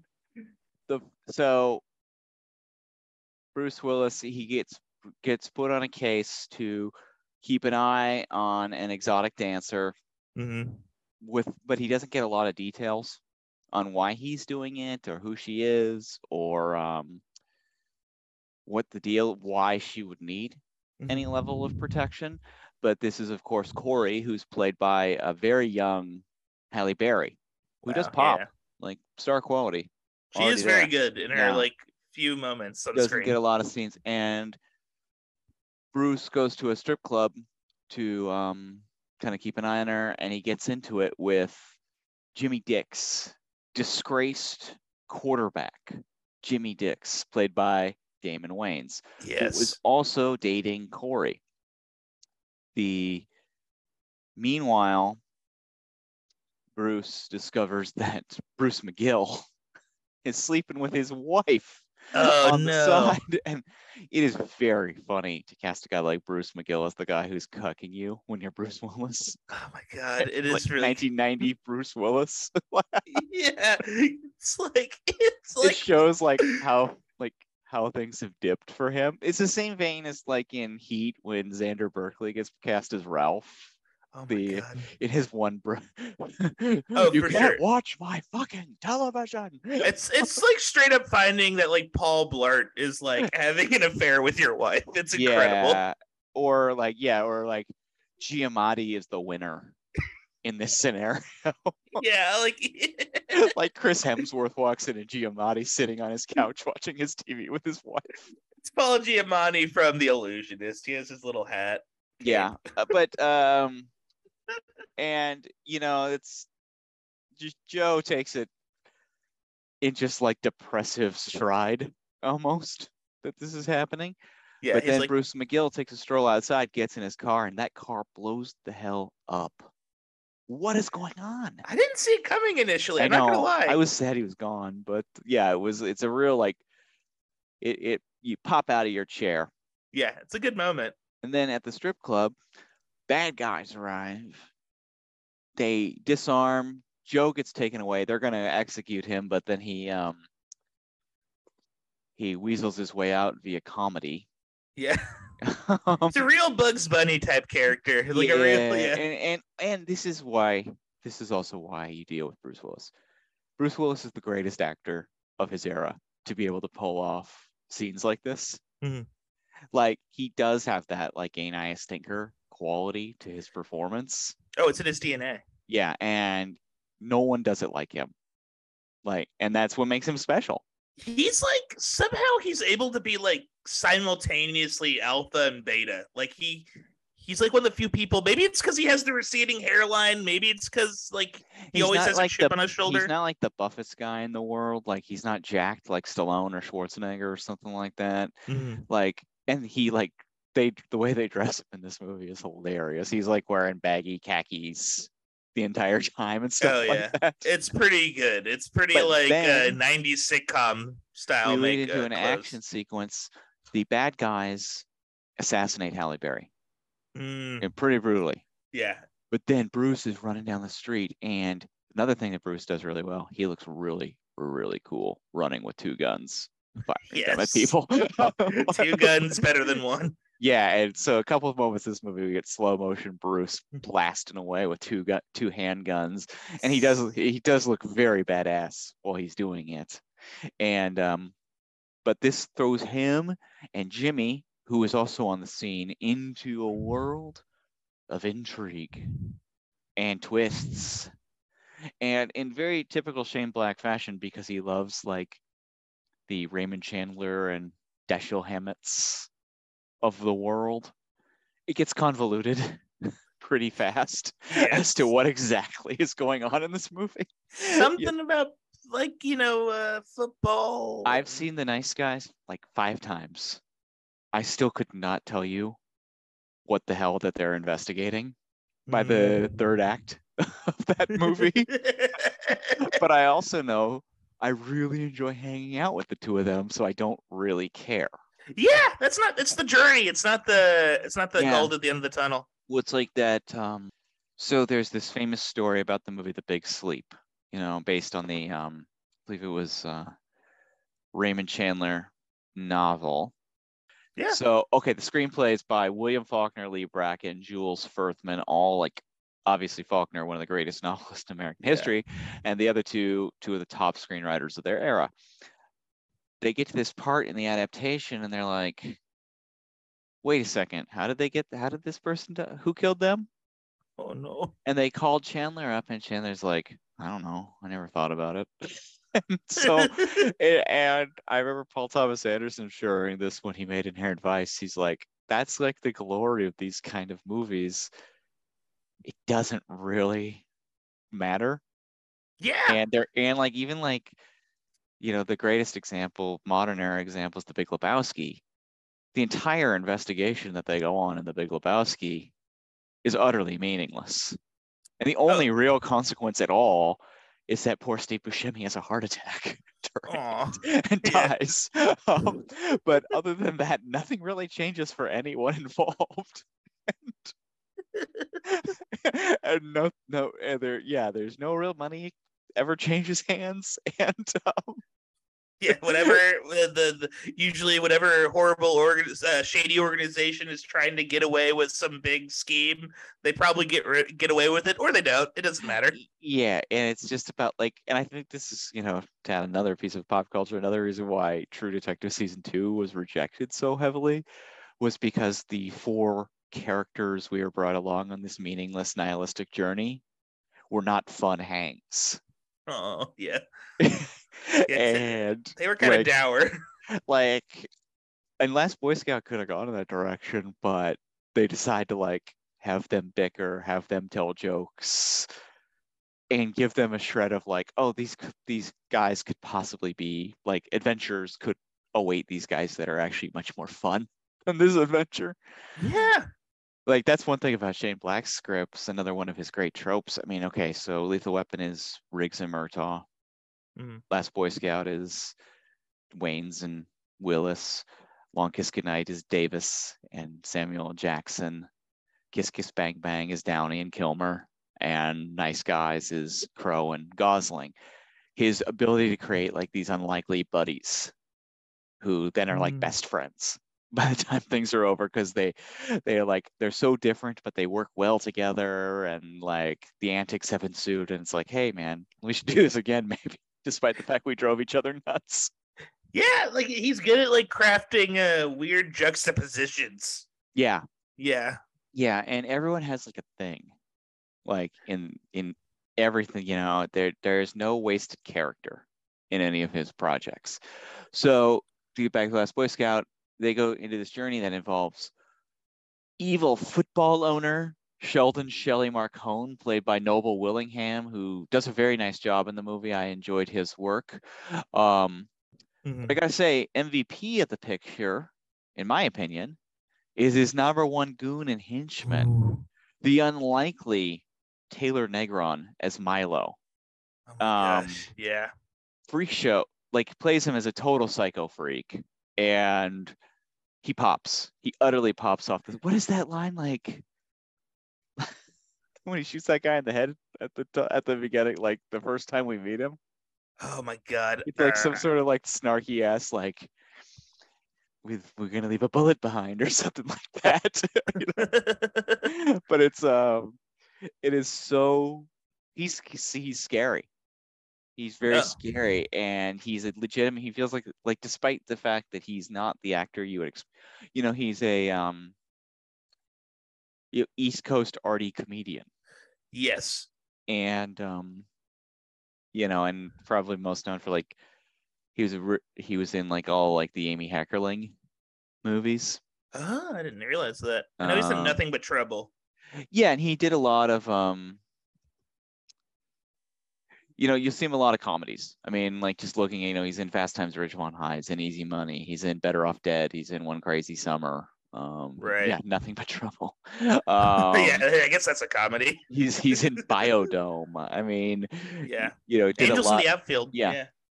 did a lot of stuff like that and um unfortunately passed away in 2008 uh, Aw. relatively young of liver cancer 57 so Oh, Mike, he is okay. I just want to say this really quickly. He is in a movie that I want to watch one day. It looks so bad, and the in the YouTube trailer for it is so cursed. Look, it's like it's called Three Days to Vegas. This is a a proto Last Vegas Mm. starring Peter Falk, Rip Torn, George Segal, and Bill Cobbs. Well, I love all of them. Oh my gosh, and Coolio's in it. Coolio. It's like I wanna. It's gonna be bad, but I want to see this movie. Oh, and then O- Ossie Davis was supposed to be in it, and he died during production, so he got cast by. uh He got replaced by Bill Cobbs. Yeah, it has a Last Vegas quality to it. It's yeah, no, this is no, this is the Last Vegas before this this crawled so Last Vegas could run. Yeah, yeah. So Yeah, thank you, Last Vegas. But he- Moving on. he's he's absolutely terrific and scary and a, a true threat. I also thought um, Kim Coates, who played Chet in his one scene at the at, in front of the pool where he's was giving Bruce Willis shit, till Bruce Willis like jams him up and like breaks his nose and kills him, which is insane. I kind of well, love it. the the the violence in this movie is extraordinary in how intense and graphic it is. Well, and like what's cool too is that like yeah, like by the time we get to the the the nose punching scene, Mhm. like that is insane. But you can almost believe it because they've they've over time they've coaxed out the Secret Service out of Willis's character. Mhm. They've been able to escalate him to that point. Like he is like Well, he's like his skills have diminished, but like we've seen him run with two guns. We've seen him in like hand to hand combat. Like he knows how to do things. He's like Yeah. a very capable guy, which is another great hero trait. It's like you hide their capability just just slightly under the surface. So it's like, wait a second, he can take care of business. for sure. Um, I also want to shout out the uh, other um, another goon, uh, Jack Kehler's goon. hmm Oh, he's so good. The one with like um, was it Wade? Is that his friend or whatever? Like the big guy. He's like the Yeah. small guy that like has a big guy he commands to punch Bruce Willis over and, And over he's again, um he's the landlord in The Big Lebowski. bringing it back. my favorite line of the entire movie. Dude, tomorrow's already the tenth. Far out. And then they just like let it linger. tell like it takes the dude like 10 seconds to figure out like, oh he's talking about rent. like he just like I just thought he was saying tomorrow's the tenth. Cool man. Yeah. he's I love great. the simplicity of that. But yeah, he does the dance near the In and Out Burger. Um should also note uh, first film role as one of the goons, James Gandolfini. Whoa! Yeah, was one of the good one of uh, Marcone's goons. Oh, that's awesome. What He's a great goon movie.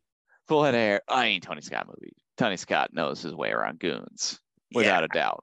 I think that's like the key to like at least movies I like is you have to have a lot of weird guys. I think like weird guy Yeah. theory is uh just weird and like you know weird anyone like you know any type of you know guy lady whatever but like you just have to have a, like a quirky cast of characters that's gonna make your movie It- richer There's nobody wasted. Everybody has like a moment in yeah this movie, and it's really terrific because of that. And I mean, the action just doesn't stop from here. Cars are flying into swimming pools, Yes. gunfights everywhere. It's so like, crazy. Until like we get to the climax, we discover that they're gonna kill the senator for because of illegal football gambling. Mhm. It's crazy. The owner of the football team wants gambling to be legalized because nobody because America is so bitter and has no faith even in football anymore.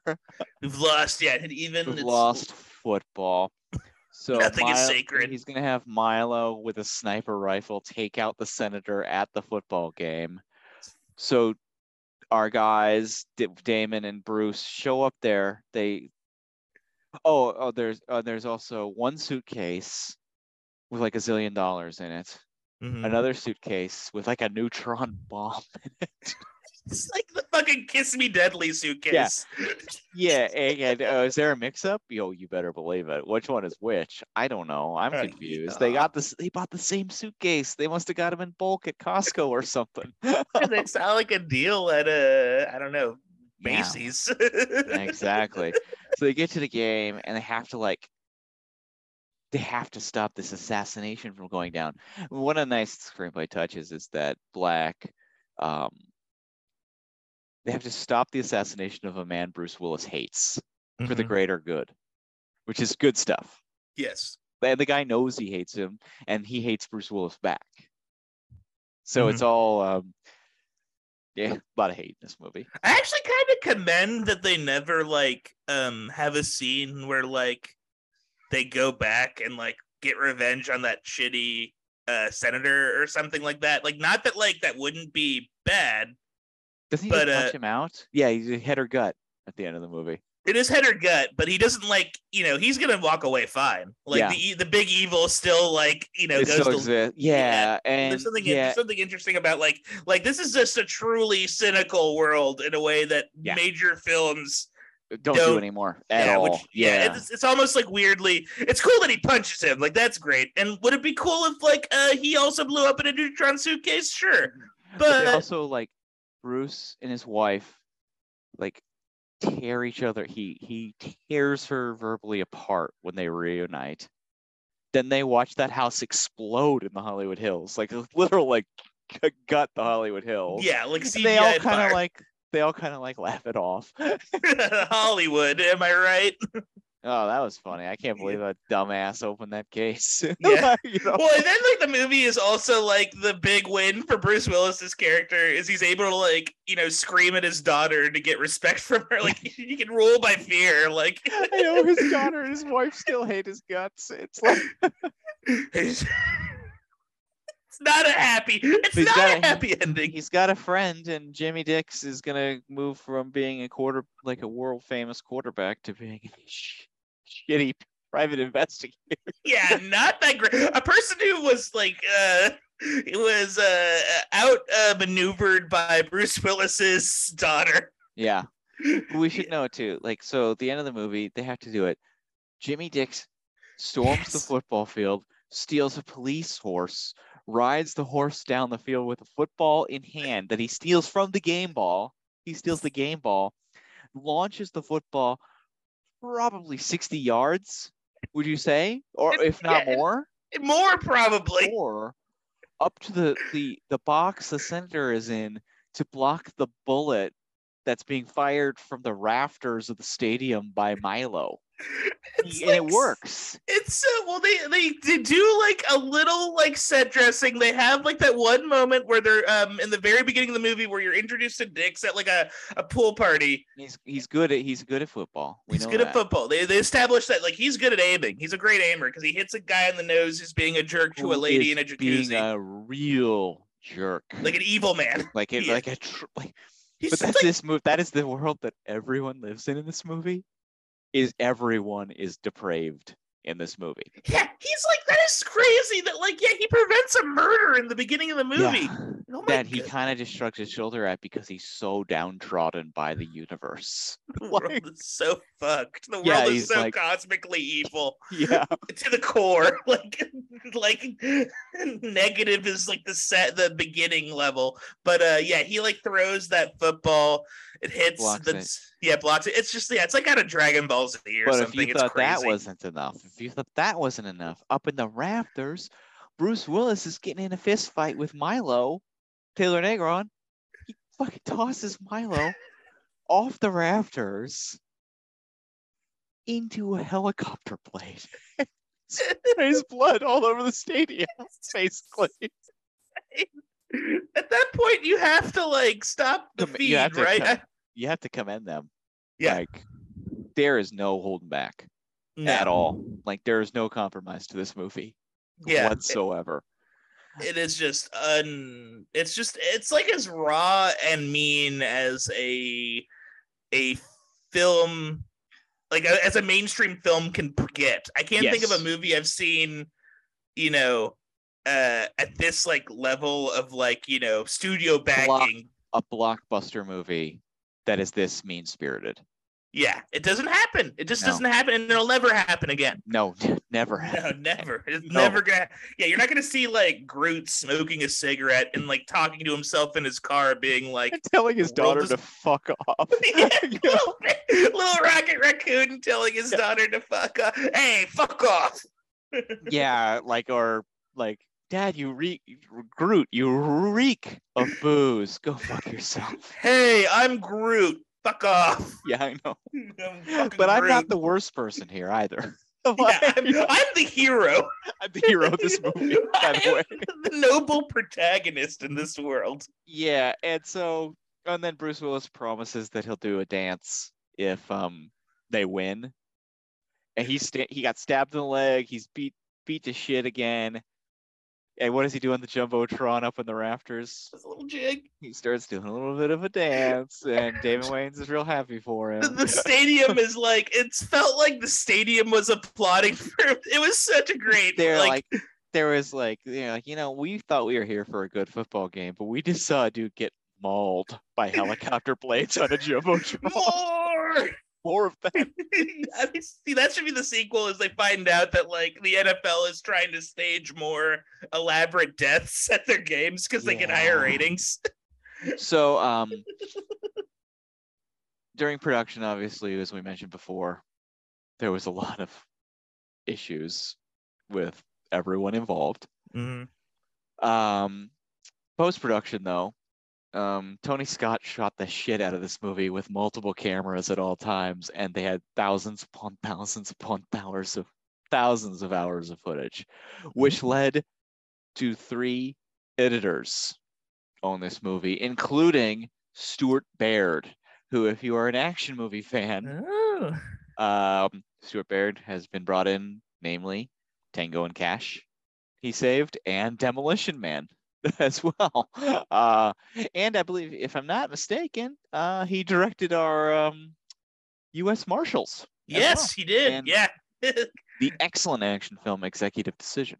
But he, you know, known for editing, he known for editing Lethal Weapon, Tango and Cash, Lethal Weapon 2, Die Hard 2, Last Boy Scout, Demolition Man, Maverick, Executive Decision, and then he went on later, Legend of Zorro, and he went on later to um, go back to editing, and he did things all the way through movies like Skyfall wow. fairly recently. And um to this day, you know, he is like among action movie fans and like people in the know in that area, he is a silent king and Ah. has saved a lot of these because all of these movies turn out to be ego driven bloat fests as they you know Ah, That's a great line. I need to remember that uh, and put that in the in the in the uh, in the, Yeah. in the description of this episode. Ego driven bullet fest. Is- yeah, yeah, for sure. they they just had like test reactions were like Bruce Willis isn't likable. This movie's grim, yeah. unpleasant. You know, and all three of the editors on this movie are like big time action editors Mhm. too. So they like they know what they're doing in this. And then it also does not help that um it got an NC-17 Holy shit. as well.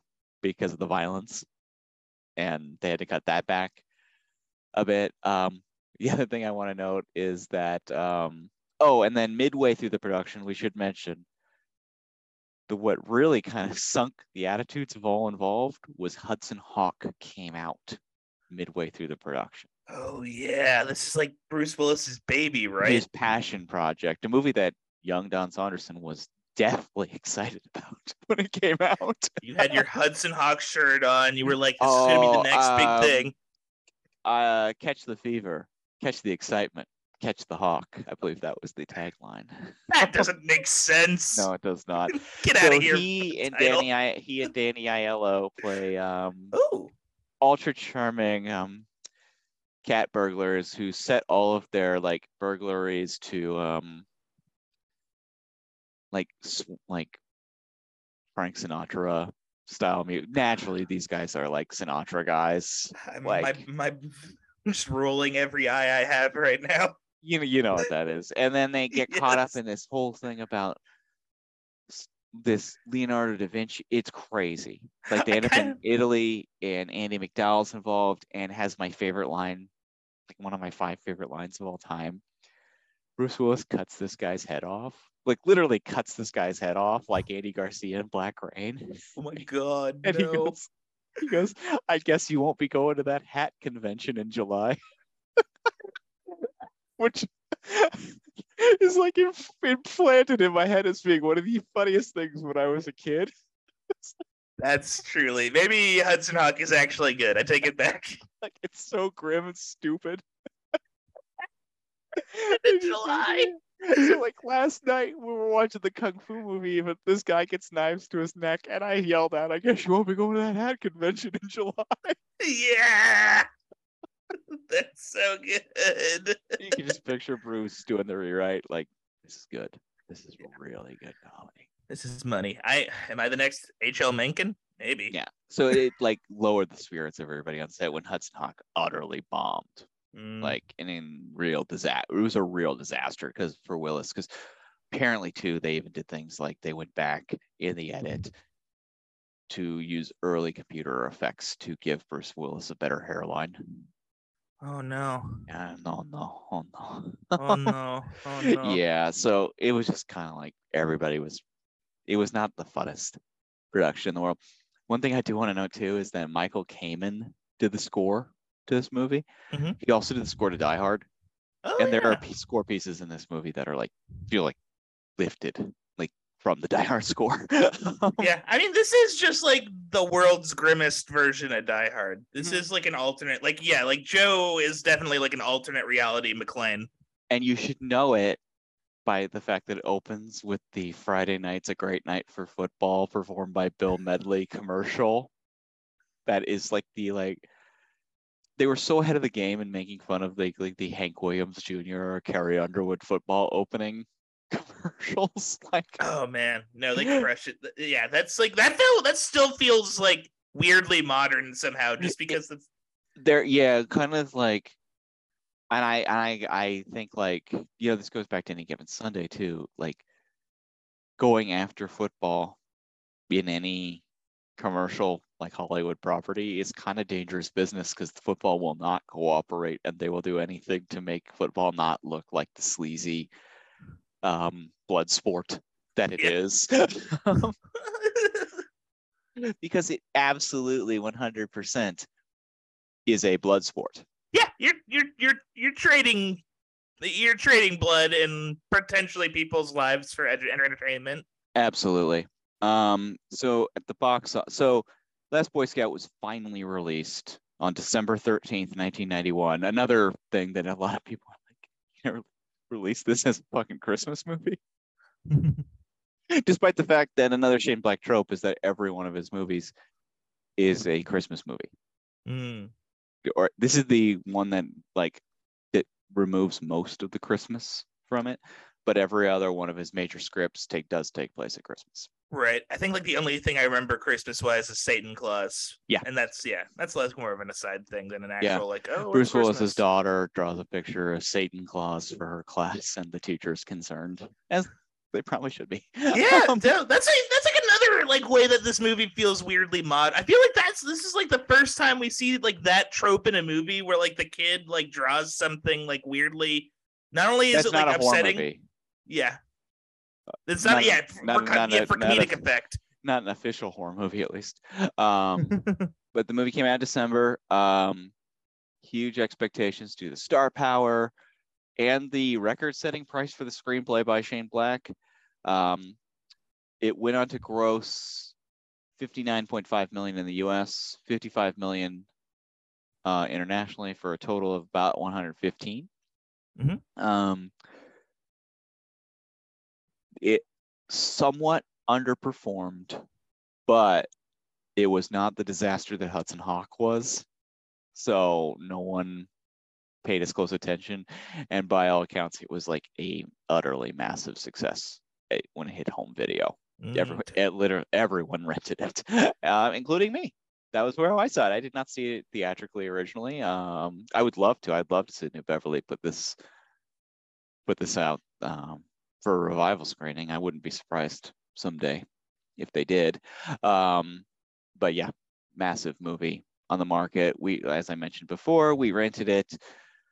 The Saunderson household. This did not become a favorite Mm. in the Saunderson household in the vein that I've mentioned some other movies have, and I do think it's because it is because of the mean spirit of the entire operation. It my my father did not fall in love with it in the same way that he has many other movies. Yeah, it's a hard movie to like. Uh, I can see it being difficult to root for Bruce Willis in this film. It's a tough, Yeah. it's a tough sell. It's a tough sell. Joe is no Cole Trickle. We'll just put it that way. yeah, he doesn't have the joie de vivre of a Cole Trickle. Yeah, he or a Maverick or um a Jeffrey Lebowski.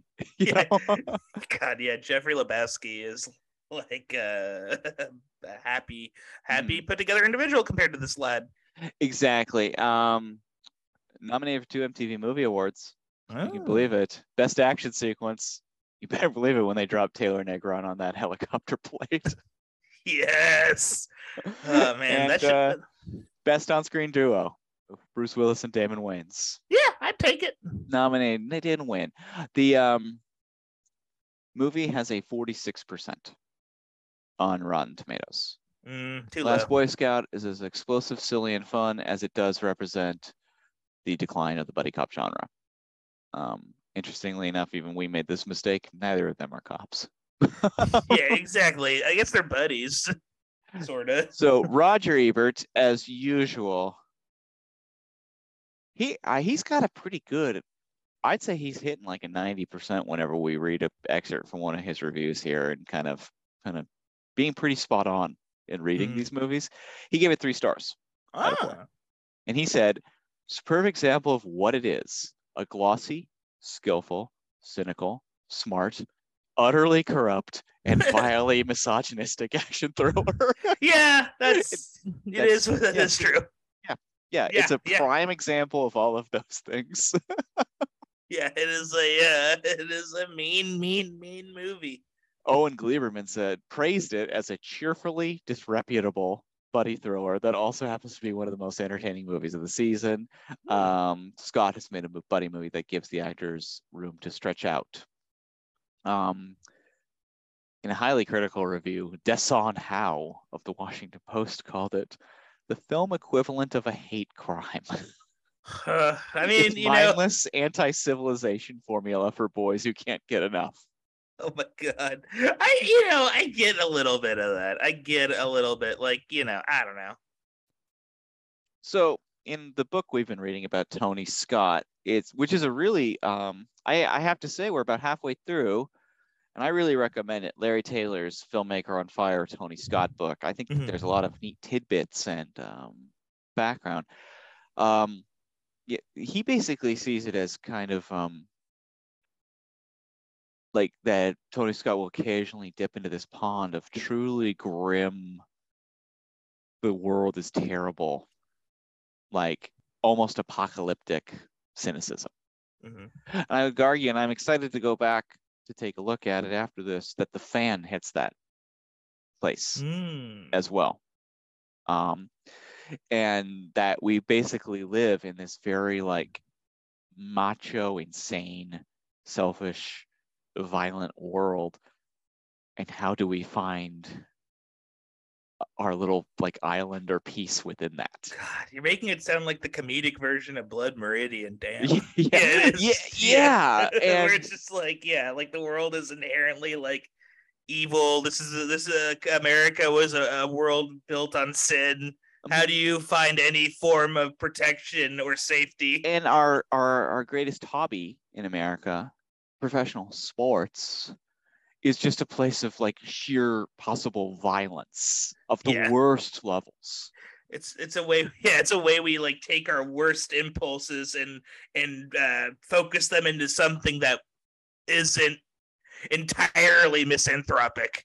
Yeah, and like the weirdness of fandom, the weirdness of kind of how we spend our time, and just kind of the yeah, and I'm I'm looking forward to seeing where things go in the Tony side of this um, conversation with that. I and because this is like this between this and um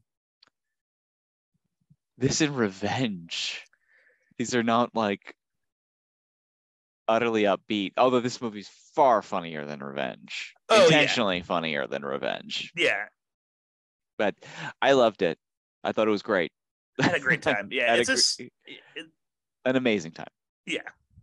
so um as they were filming tr- um the last boy scout tony scott was gracious enough to allow a young man on set with him Hmm. who was a motor mouth movie fanatic who just peppered Tony nonstop with questions about his camera angle choices, his work with the actors, how to run a set, etc., etc.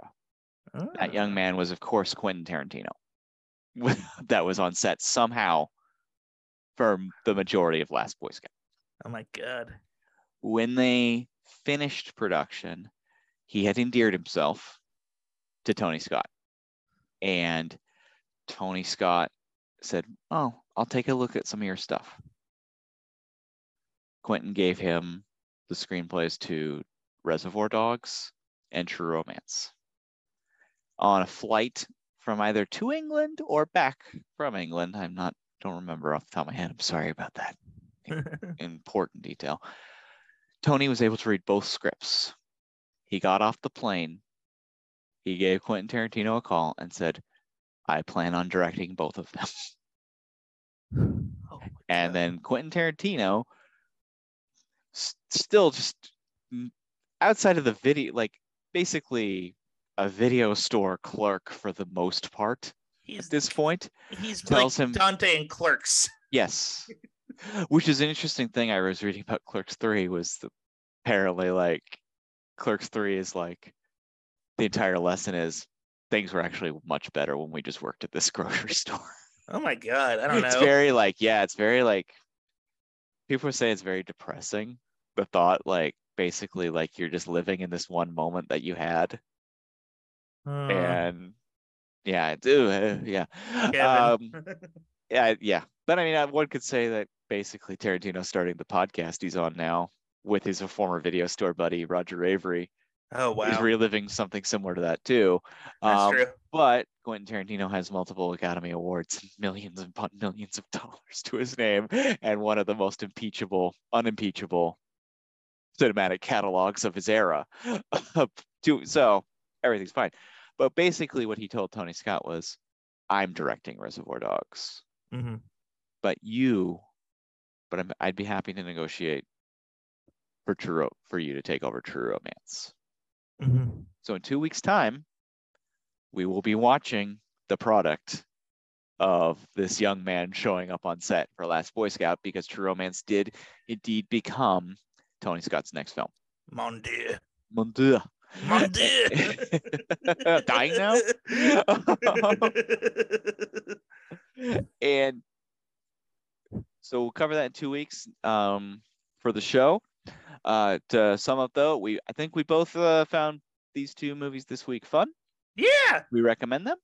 give them a go. Uh, they're a good time. Uh, both currently streaming um, either through Paramount Plus or Showtime.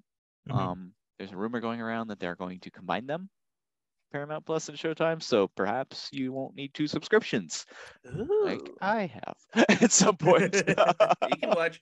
You mean you can watch Billions and Star Trek Discovery on the same you- platform? Freaking back to back. What the hell? if hell? you wanted to. It's like Bobby Axe, Axelrod, and Picard in a two-hour time frame.